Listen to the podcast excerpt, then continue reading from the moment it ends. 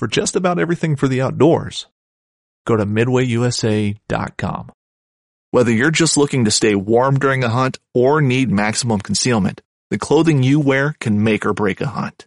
At midwayusa.com, we understand hunting clothing has come a long way with more meticulously crafted camo patterns, advanced scent control technologies, and weatherproof options to withstand the elements. Hunters have to wait until their favorite season, but shouldn't wait on gear, which is why Midway USA offers super fast shipping. When you're ready for your next system, log on to midwayusa.com.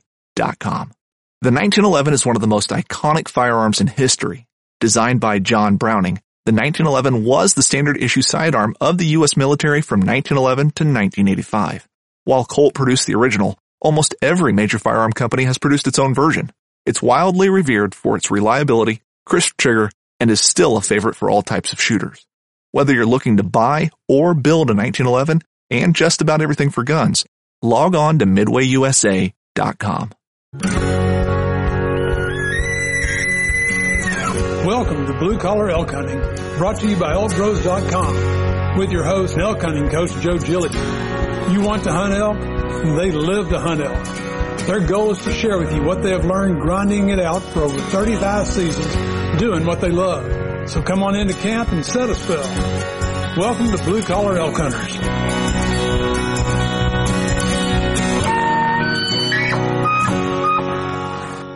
Welcome everybody. I'm Joe Gilia and this is your Insights edition of Blue Collar Elk Hunting where we want to talk and learn about all things elk. And on today's special edition, let me tell you what, if you're an elk hunter, if you have anything to do with wildlife, if the outdoors is your thing, then this is a show for you. We have special guest John Stallone of HOWL for Wildlife, an organization whose goal is to promote the conservation and management of fisheries and wildlife through science-based evidence and practices.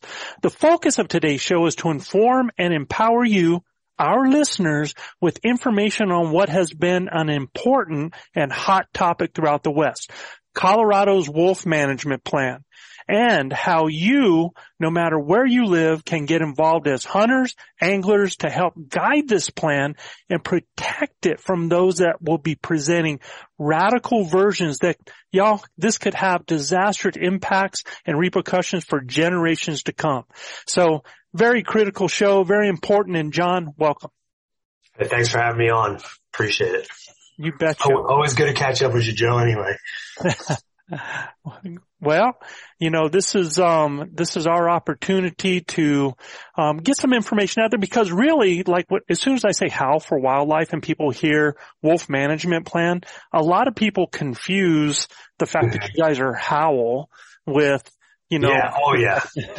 right. It, that, I mean, especially in the beginning, that happened a lot and we kind of did that on purpose. Uh-huh. Um, cause I know, I know you've heard of the, the term green decoy before where there, there's certain organizations that parade as, you know, environmental or cons- conservation groups that are not hunter friendly. Right. So they're, they're a decoy. They're called green decoys anyway, basically. And, uh, so we kind of did, we, we took a page out of that book a little bit and, um, we decided that, you know, how the name and, and having the, obviously having a wolf being very polarizing would make some of the environmental groups that are opposed to hunting kind of look over us. And it's, I mean, obviously eventually that catches up with you, but, uh, so far thus far it's kind of helped out, helped us out a lot. And plus we also, we also felt it necessary because anti-hunting groups have co-opted the word conservation that when they're not conservationists, they're preservationists. Right. Um, and they've co-opted animals like the wolf.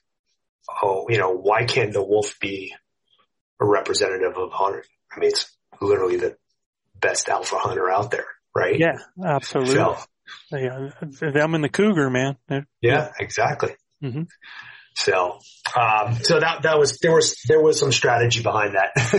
anyway. Yeah, but and and so and we don't want to say that.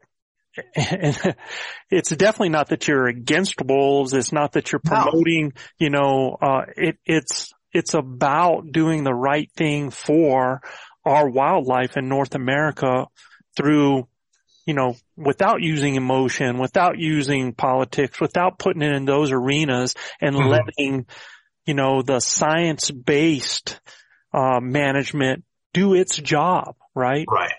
Right. Yeah, well, I, um, HOWL stand, we're not, we're not a def, we're definitely not against the wolves. Um, I don't know that we'd be running around promoting wolves either, but, um, mm-hmm.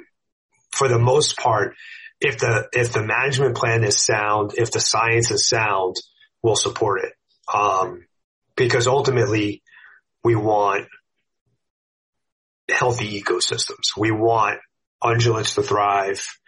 Um, and I look at it. So my background, uh, just so you know, Joe, I, I went to, uh, I, I got my, my master's degree at Colorado State University. Mm-hmm. Um, and I got it in rangeland management and ecology. So when I look at things, I kind of always look at things as systems. And, and I think you and I have had this conversation before.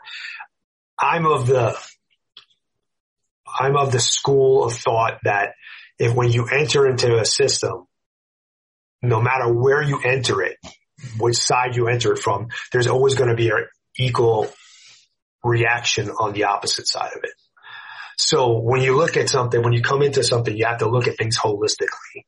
Mm-hmm. Uh, so if there's plans in place that include predators like wolves and bears and so on and so forth, um, as long as the management plan looks at it from a holistic approach and it's not like, oh yeah, we want wolves back on the, on the, you know, on the landscape, but we don't want you to touch them. We don't want you to manage them.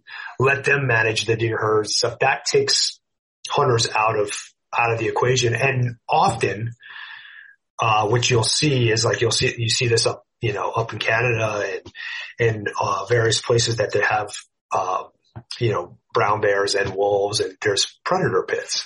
Mm-hmm. Um, there's a lot, there's a lot into it. You know, there's, and the problem is there's your, um, academics that are putting their input and then there's practitioners that are, have hands-on that are not being brought into the fold as much. Um, it's, it's, unfortunately, it's more politics than there is science involved when it comes to, especially when it comes to the wolf. And whenever it comes down to politics, basically you're involving emotions and it, trying yeah. to play off that, right? And and there's right. two things that I want to do um, before we move on with that because I do want people to understand what HOWL is as far as being a voice for um, the outdoorsman. Whenever you guys um, are informed of situations that could take away opportunity or that could hurt the science-based management of areas.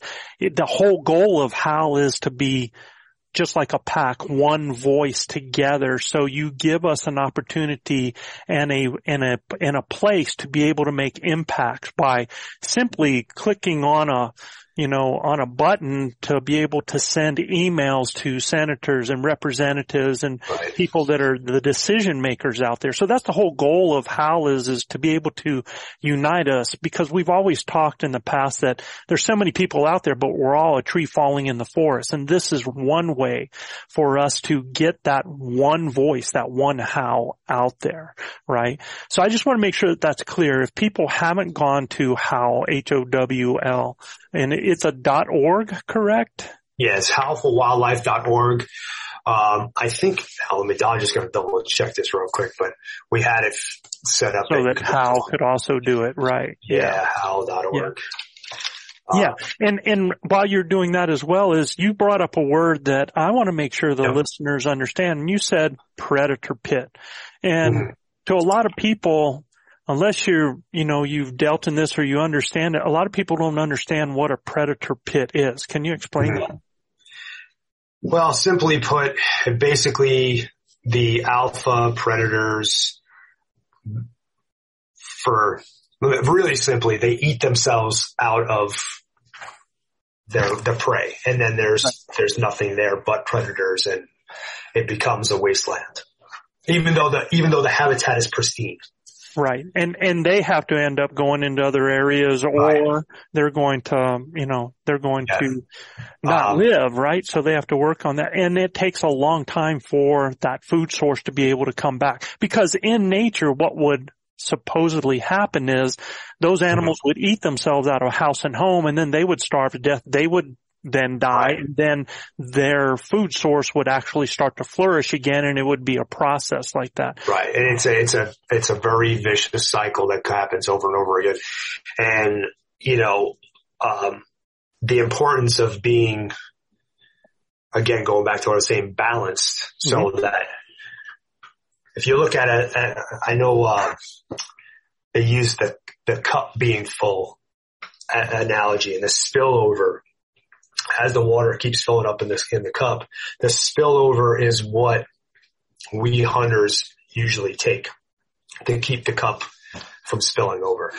And so, you know, in a perfect world, you're taking the surplus. You're taking enough to keep the habitat healthy because there's been situations too, like, um, if you look up, uh, the history of the Kaibab, okay, which is a very, uh, Kaibab is actually now is a, um, what's the word I'm looking for here? Like a success story, basically. Mm-hmm. Um, but it wasn't. It was an epic fail, uh, in management. And what ended up happening is a little, to make a real short story of it is originally, uh, deer up there were amazing. It was flourishing hunters came in. Uh, this is before regulated hunting and, um, you know, the, the population got lower, but not to extinction or anything like that, but just got lower. And they came up with this awesome idea because they put cattle up there also that we're going to get rid of all predators. And they literally wiped out every predator, any predator that they could take down a, you know, bobcats, coyotes, wolves, bears, whatever. They took it out of there um, which caused the deer herd to explode. And, you know, Kaibab was pretty inaccessible to humans. I mean, for the most part back then. Mm-hmm. So it's not like, you know, it has a nice highway goes up there now. Um, it, we didn't have that many hunters in there and there was cattle ranchers and so on. So, so between the cattle and the deer, they destroyed the habitat, literally destroyed it. Um, so they realized that you can't have, you can't have one without the other. This is going back to what I was saying earlier.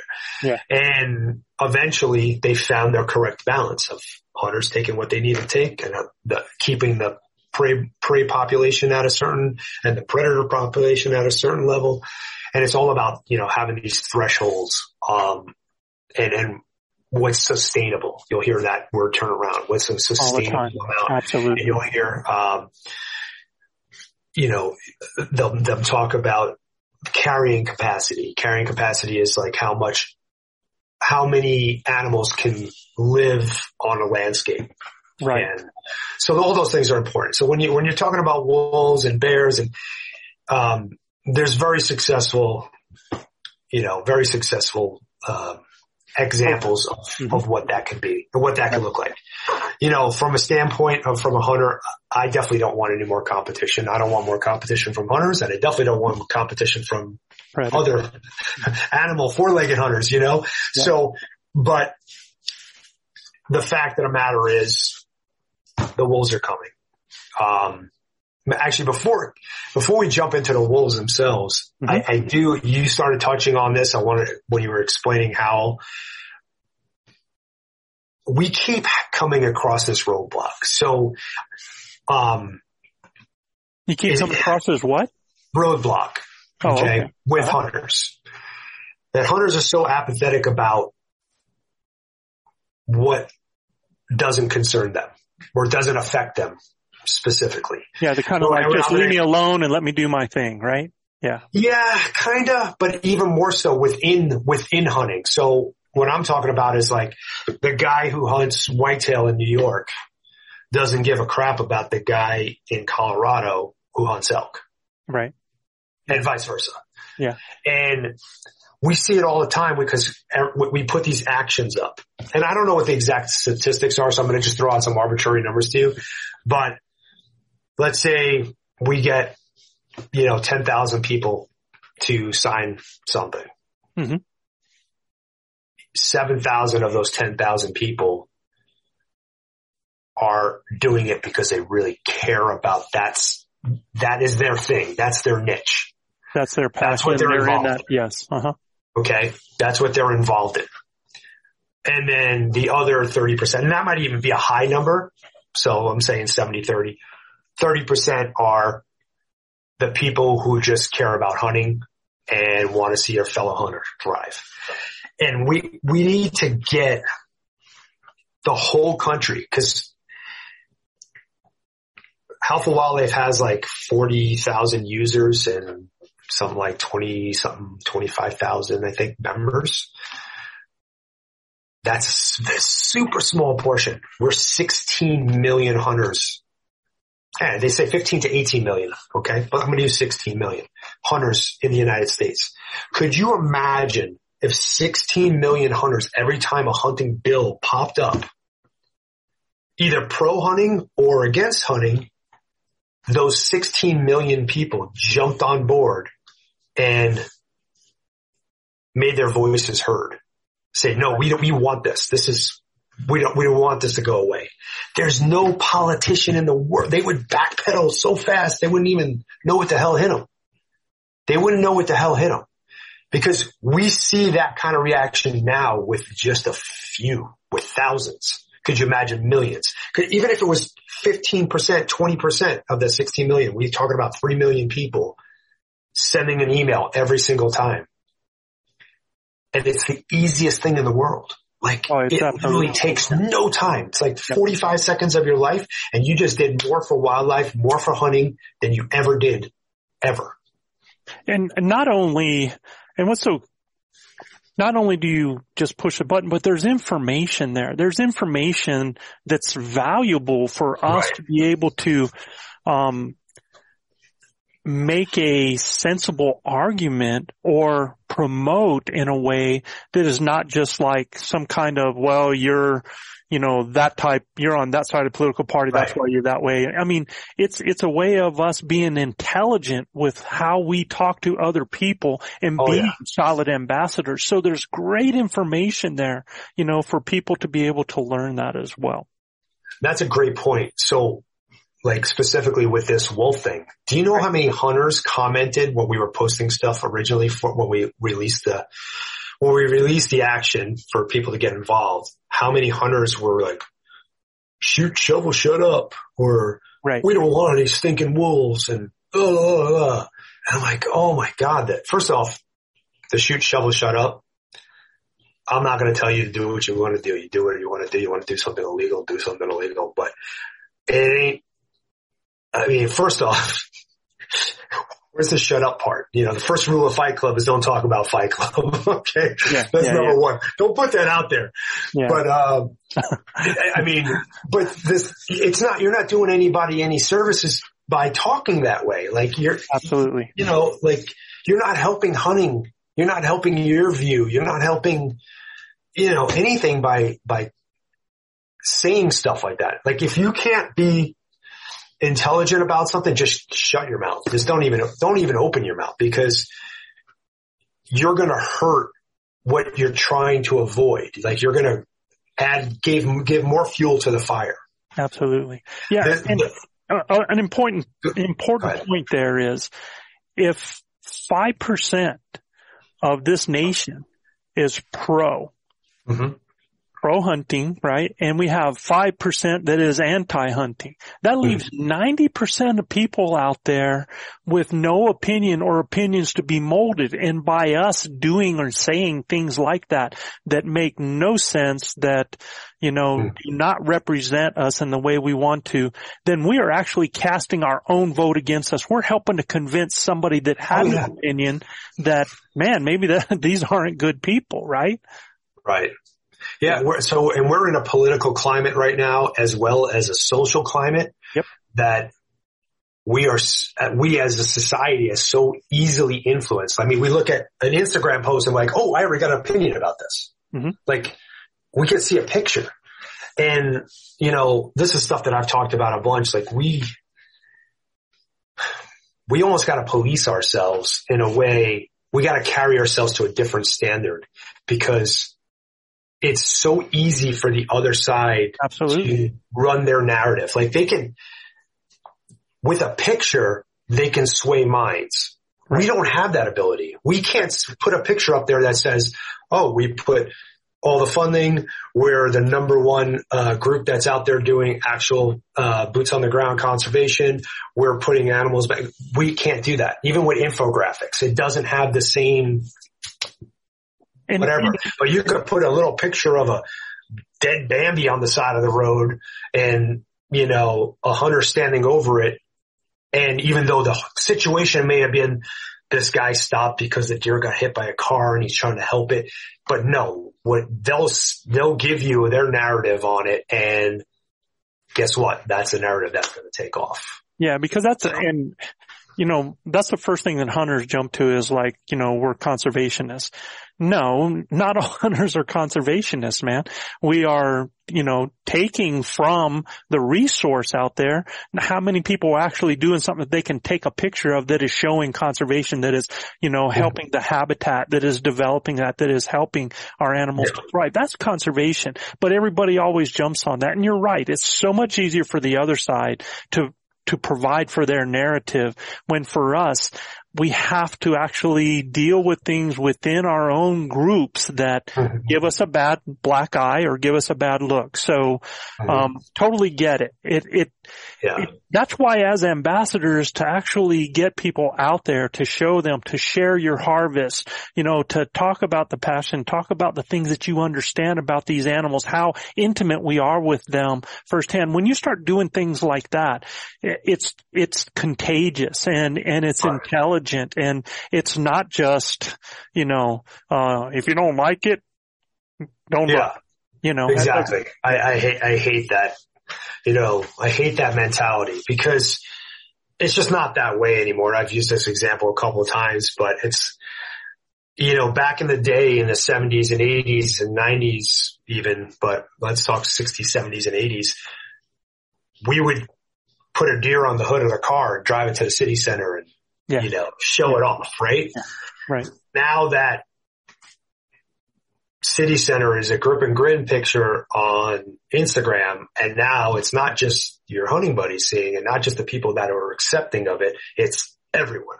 And it's, and it's very out there, easy to be interpreted.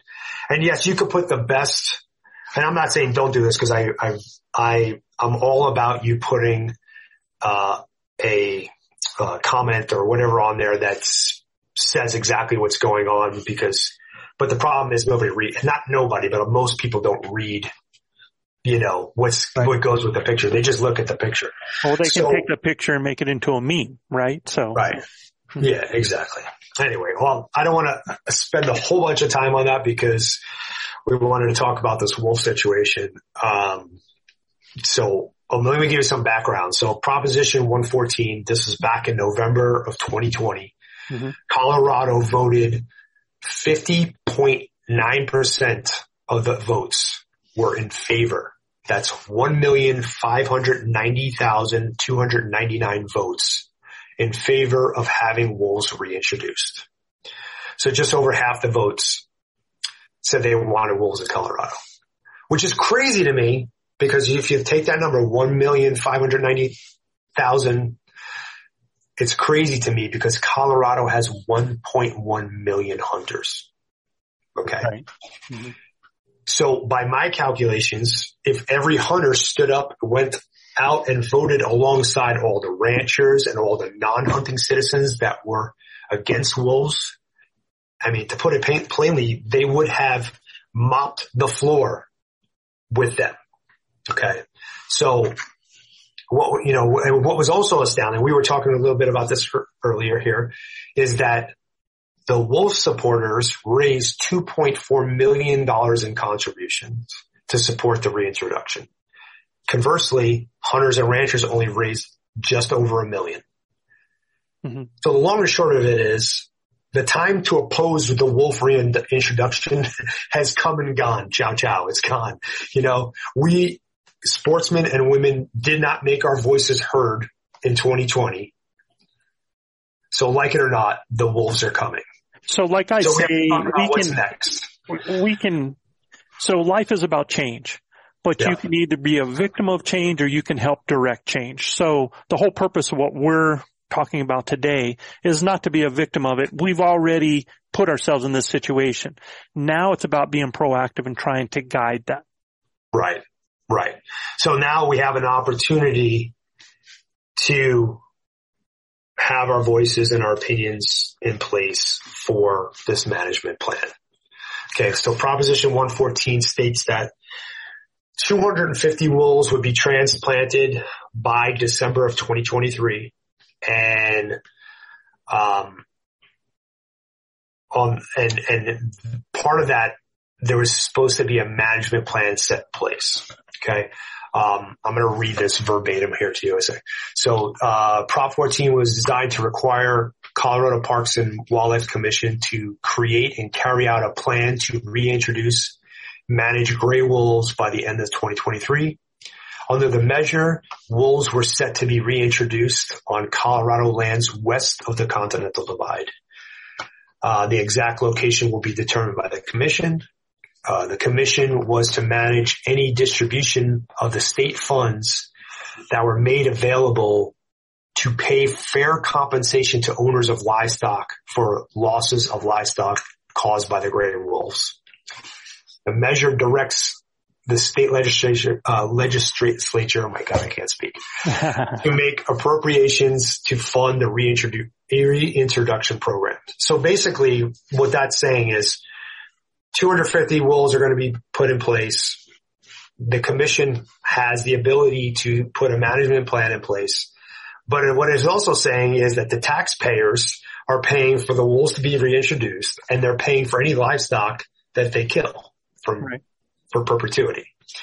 Um, this is anti-hunters love this language because, and they put us a lot of support between this because they they know this pacifies the non-consumptive opposition.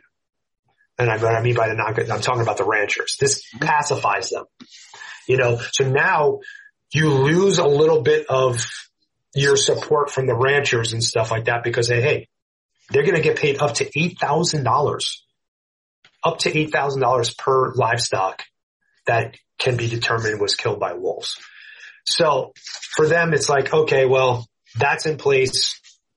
It's not my first choice, but so then you lose that support. Now it's just hunters and sportsmen and those that who are completely just opposed because they don't want their dogs being eaten or whatever. Um, but so they get their cake and eat it too, basically, you know. Anyway, um, so this December, uh, December 9th, Colorado Parks and Wildlife released their draft management plan. Um, while it's not perfect, there's still many reasons why as hunters should show support for it. Um, it's really important, it's imperative that the, the, the commission hears our support specifically for the few crucial parts of the plan that are in line with what what is good for us and is good for wildlife in general. Uh, mainly that's supporting the objective of the population, so no more than 250 wolves. Uh, and once it's reached that and has held that for a number of years, I don't remember what it is, um, cause I think if if it's an endangered species, I want to say it has to be there for eight years. Might be three. I don't remember. That's above, above my pay grade at the moment. Um, but after a certain number of years, if it holds at 250 or as it, if it's going over that, then, um, the, they will be listed as game animals and you'll be able to hunt them basically. Right. Be That's, able to manage the, right. the number. Yeah. Phase four of the management plan is very important to us. Um, it spells out the lethal, you know, lethal methods of, of take and, and, uh, it's going to give us, is going to give us the foundation that we need to manage wolves properly in, in a way that, that is, um, palatable for, for hunters. Okay. Um, it also will include, um, monitoring ungulate herds, like so elk, deer, antelope, sheep, whatever. Um, and if there's declines in those because in the areas that have wolves, there, there's triggers put in place to protect that. Um, so basically what's the push to get the, even though we, I just said the plan is not perfect, what's the push? Um, in coming weeks, the wolf advocacy groups and their supporters will attempt to dismantle the plan in hopes to reach uh, a non-vote or or even to scrap the plan completely. Um, by the time, um, so that by the time that they comes, you know, they come up with something that people could get, could agree on, they'll, their version, they will be able to implement their version with a favorable commission. And what do I mean by that? Is um, I want to say in June, think I got this written down here somewhere. So I have my dates. Um, in June, they're they're going to get four new uh, four new commissioners, right? Yeah. And right now, the the eleven commissioners that are there are um, are hunter friendly. You know, they, they, they believe in hunting. They're, I, I think most of them are all hunters themselves. Um, so it's the, the other side's tactic right now is to stall this as long as possible until they can get a commission in there that is not hunter friendly and then they can push their, their, their agenda basically. Right. Um, so yeah, they, they, it says that uh, Colorado. I have this written down here because I couldn't remember dates. Colorado Parks and Wildlife must finalize a vote on the wolf introduction plan by May of 23, with a deadline to have the wolves physically present by 2023, uh, December 2023. Um, so, like I said, even though that wolf management plan still needs refinement, um, it's in our best it's our best options right now. And anti-hunting advocates want all lethal take removed from the plan completely. Uh, and right now there's legal take in the plan. This, uh, current plan must be amended and updated. Um, you know, I know it's another rabbit hole, John, but lethal take is never off the table because there's a point where some animals would still have to be taken just not by sportsmen out there. We would actually yeah. be somebody would be paid to either trap or to euthanize or to, to, to take that animal to keep those numbers down. So instead of again, the state's making money and utilizing sportsmen to manage the, the animals like we manage the herd, they end up paying money instead, again, coming out of taxpayers' pocket. So that's just a, that's just something to think about there. And right. what I want you to do with, within what you're talking about here, though, is, you know, give specific, like you said, May is by when they want to adopt this. When do people, how do people need to act? Where can they act? And I know they can go to your site and actually see your plan, but I want this to be said a few times through whatever this conversation is. Sure. How they can and specific dates that are important, that are critical and what they can do to take part in this. More than just you know, being angry, screaming, sending right. notes and stuff like that, right? Yeah, no, um, for sure. The best, your best option is to go to Howl for Wildlife because when you're sending a howl, it's getting to all the commissioners and all the decision makers. We're actually now working there. There is a citizens group that is, uh, put together by hunters. I think it's I don't remember what it's called. It's got an acronym and I'll have to f- find that out for you and you could add it to your show notes, but, um, they also need to hear from the, from the hunters as well. And we're, we're working on adding that to, to the system so that, uh, they're also getting your howl. But, um, for the, the critical date for us is February 22nd. Okay. What's happening then? Uh, February 22nd is basically, I think, when they're shutting down the incoming input from, from the sportsmen. Um, and from anti-hunters as well. But, um, so from now till, till then, it's, it's really important for us to have our heart, our voices heard. Uh, after that, they're going to do whatever deliberating they want to do. They, they can make whatever tweaks they want to make to this, uh, this plan to make it a more sound, sound plan. Um, so even though May 23rd, May 20, May of 2023 is the commission's deadline, mm-hmm. the deadline for us is February 22nd. Midway USA brand product designers have one straightforward goal develop high quality, technically sound products, and deliver them to customers at reasonable prices.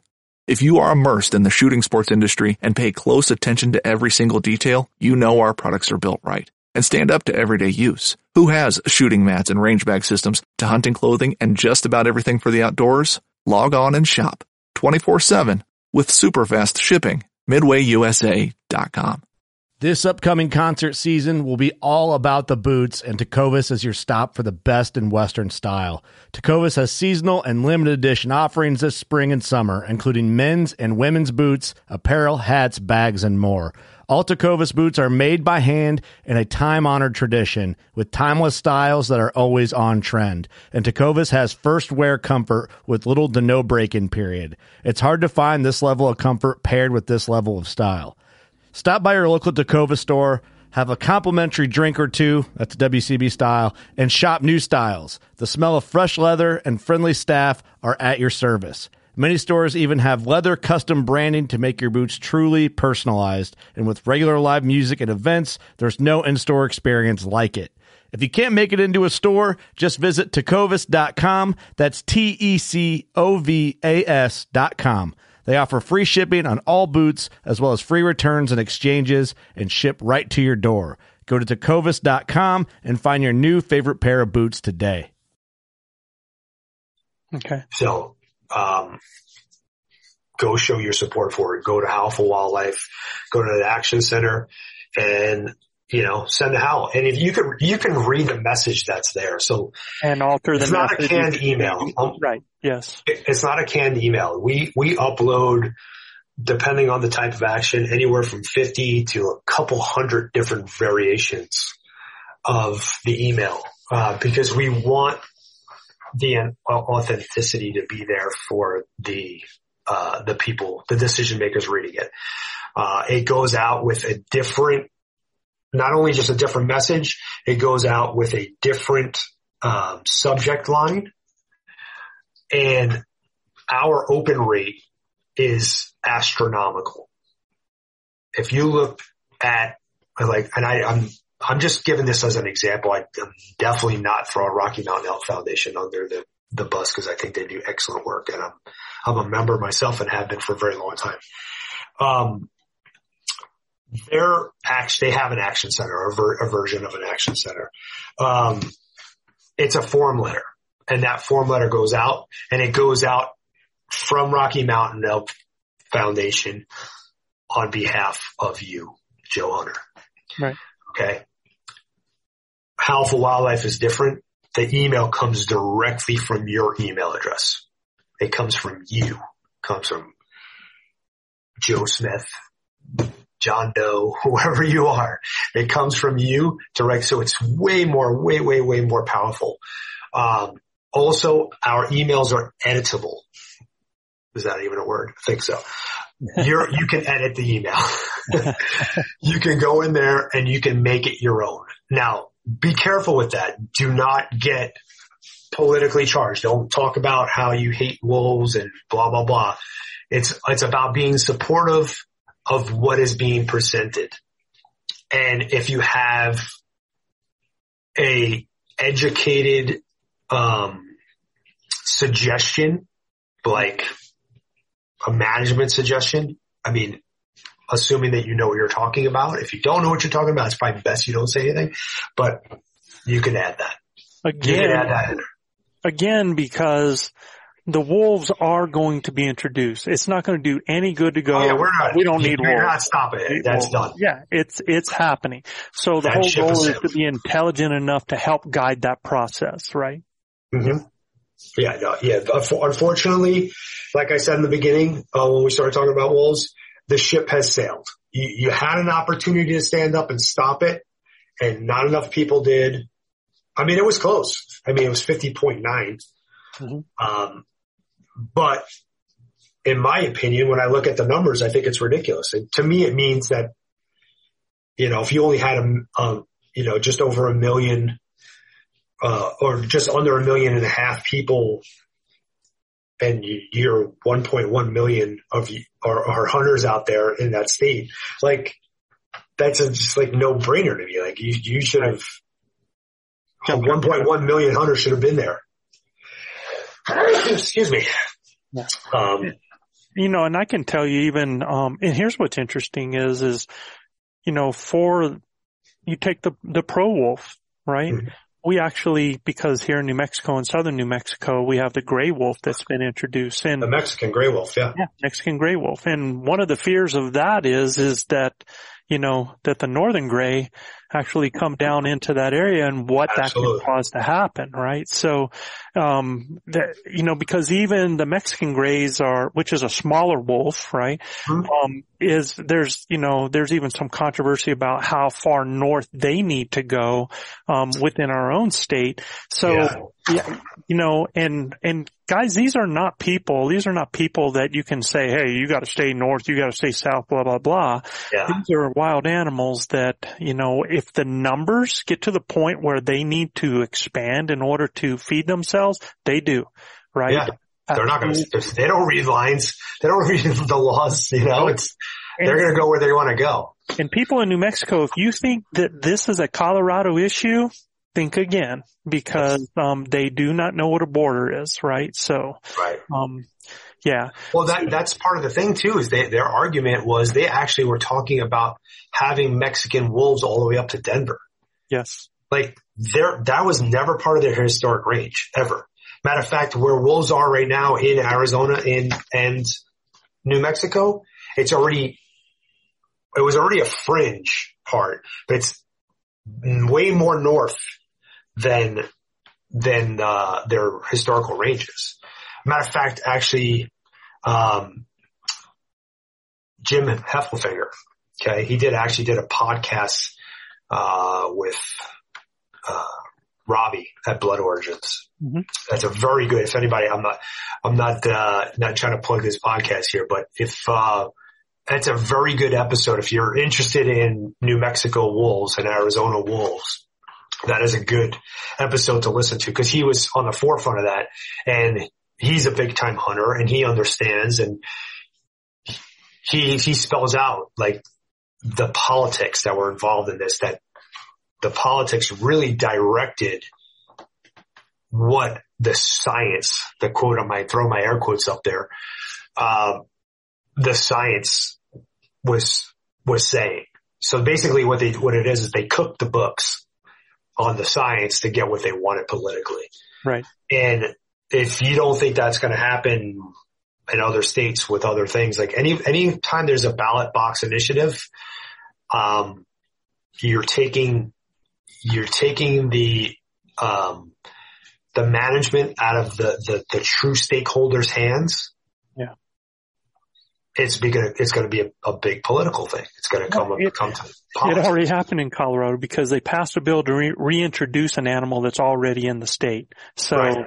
Um, that, that's just proof right there. And, and I'll throw another one out there, man, is that if you're really wanting to educate yourself as far as the North American model, as far as what a predator pit is, how it happens and the effect of these animals on each other, go, and, and I will plug this, man. Um, Jim Huntsman is called The Western Huntsman and Mhm. find his episode with Valerius Geist. Oh yeah, Valerius Geist is the man. Yep. or was the man, unfortunately. Yeah. Yeah. He passed away. lost him. Yes, he passed away. But what he left behind and the work that he did and the studies that he did um, are second to none. And and this is a man that just speaks directly from the science and the impact and the history because you start to understand the history. That's like when you talked about you know the um, uh, traditional area of the Mexican gray wolf. People don't realize that we had jaguars in the country that hunted other predators that kept oh, yeah. those numbers down. So yeah, it's, uh, it's always a very short, you know, uh, short viewed, okay, there, there, a, a lot of these, uh, I'm going to, again, air quotes, scientists, mm-hmm. especially the ones that are politically corrupt or, or have been indoctr- indoctrinated with, with a certain belief that they say that they're non-biased, but they're super biased they have, it's always like they're cutting off their noses to spite their face. Like we're seeing that right now in Arizona. Okay. Um, a few years ago, um, man, I'm gonna hope I'm gonna make myself some enemies here, but they're, um, I'm not going to get into specifics of where and so basically what we're having right now is we have a public official with U.S. Fish and Wildlife that is a few years ago, he, he wanted to remove, um, a bunch of mesquite trees out of, out of a certain zone. Okay.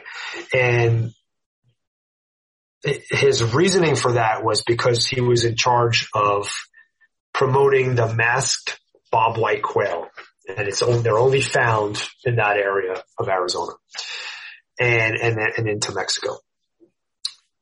And in order to his his theory was let's get rid of these trees so raptors don't have a perch.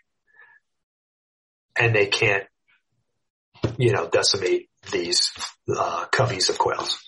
And another thing that he did was let's dismantle all the um, mechanical and concrete style water holes because the deer in that area, they never had it before, so they don't need it now. And now it's that, that, those politics didn't fly. So uh, when I was down there this year, they're removing tons and tons of these trees everywhere. They're like literally just leveling, leveling and just turning it to grassland. And so they just did away with the cover for the quail. Right. Well, there's there's tall grass there, so the quail actually has cover, and there's there's brush, there's brush for them. I, I can see how it might still be fine for the quail, but what, what's going on is they've removed these trees, and now now now his narrative is we're doing it for the deer.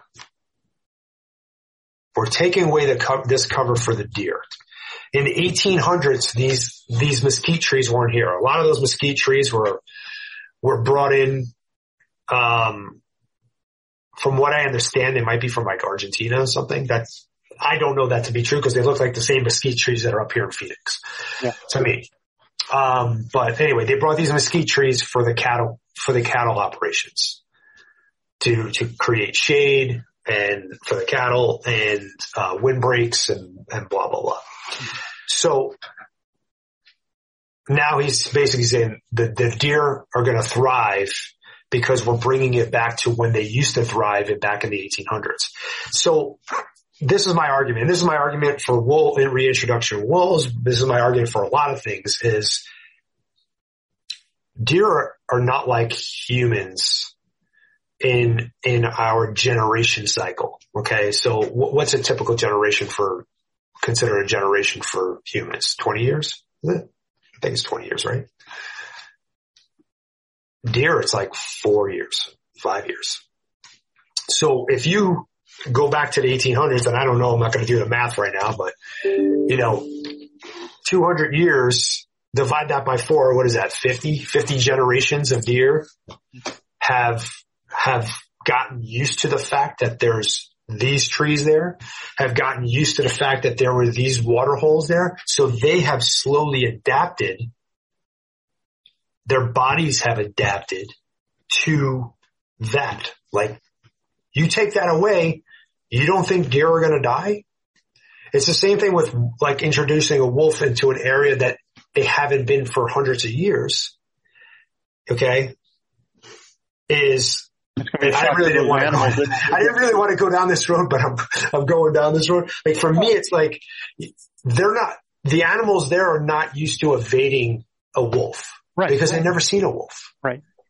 So there's going to be detrimental, um, you know, problems with population. There's going to be some extra loss for a while until those animals readapt to the fact that there's wolves on the landscape.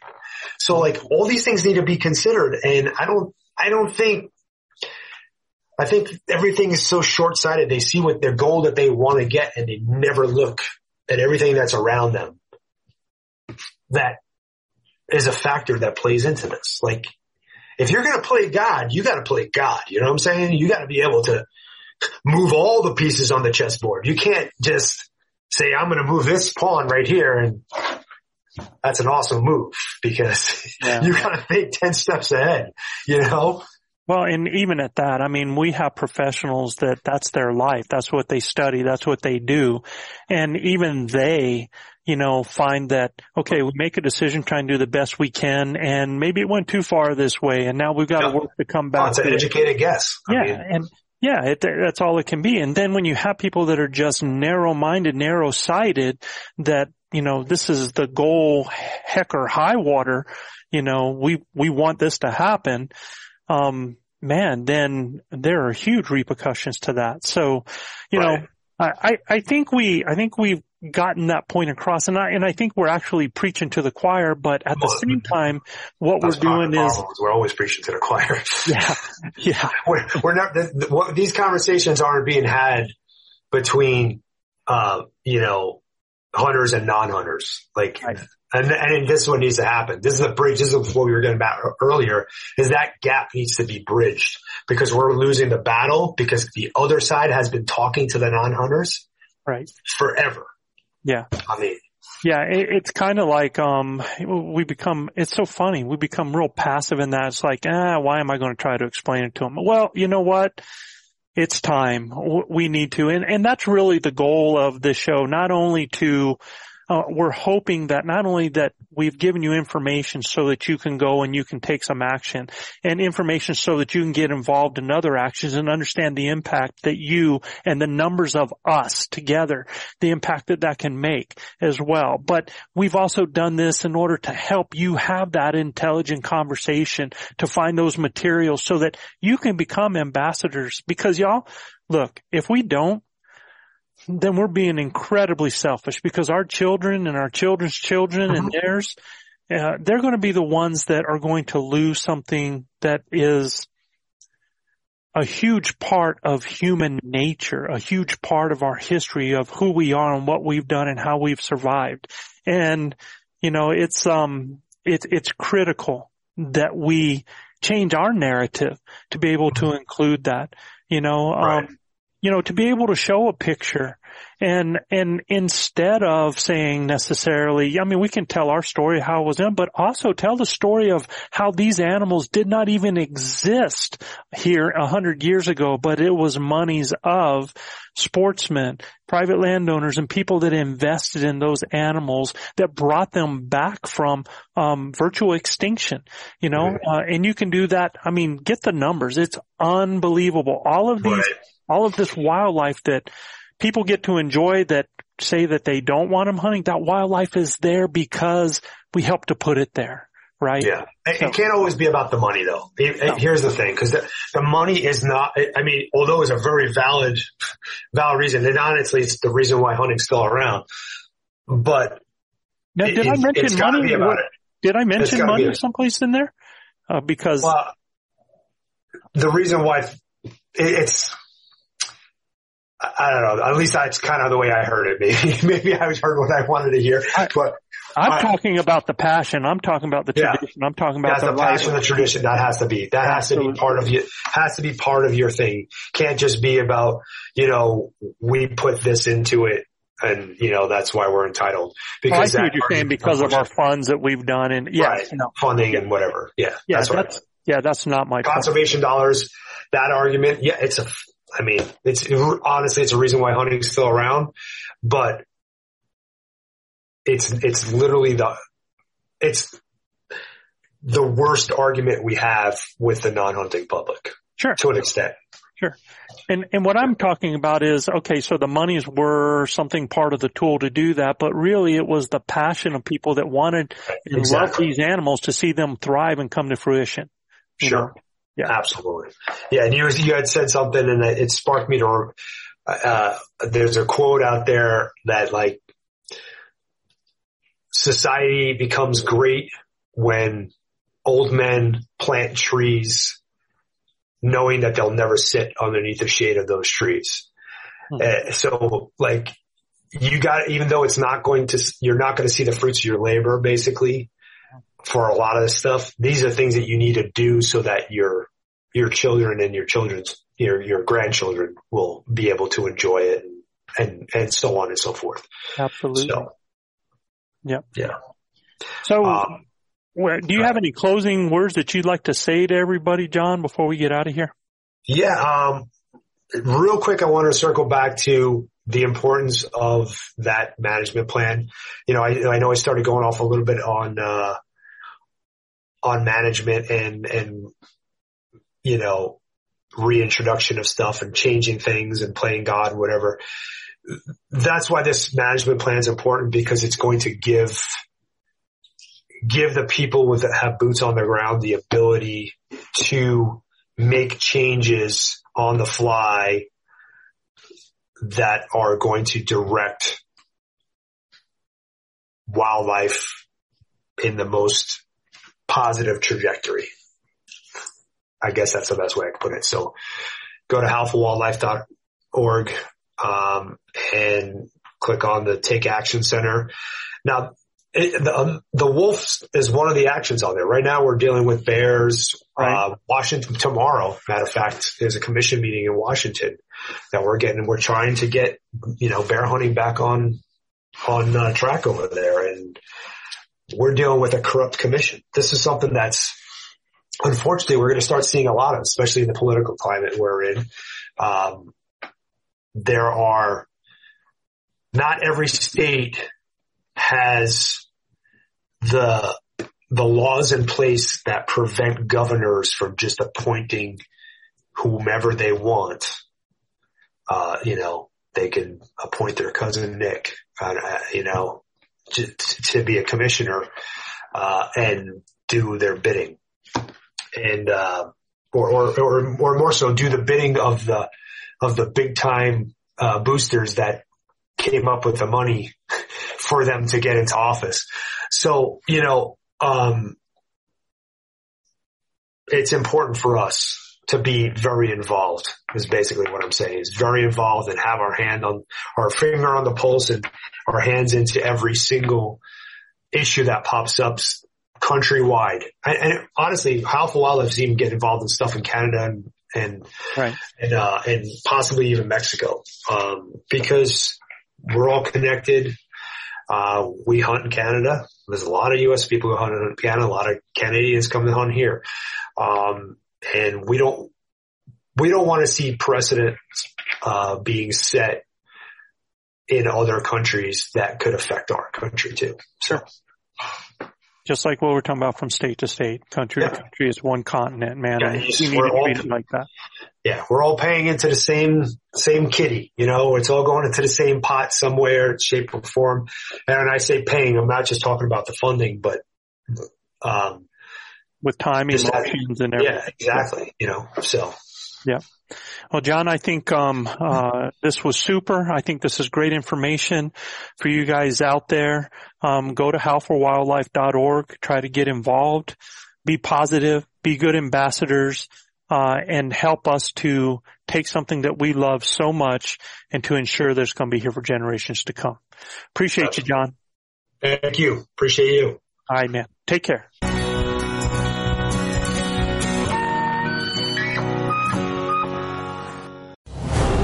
Brave anglers search for the one they call king, but who will take his throne? Tune in to Waypoint TV's Battle for Silver, Saturday, May 18th from 12 to 6 p.m. Eastern, presented by Abyss Battery. Waypoint TV. Oh, that's awesome. Don't miss Thursdays with Saltwater Experience, brought to you by Golden Boat Lifts, every Thursday night from 7 to 10 p.m. Eastern on Waypoint TV, the destination for outdoor entertainment.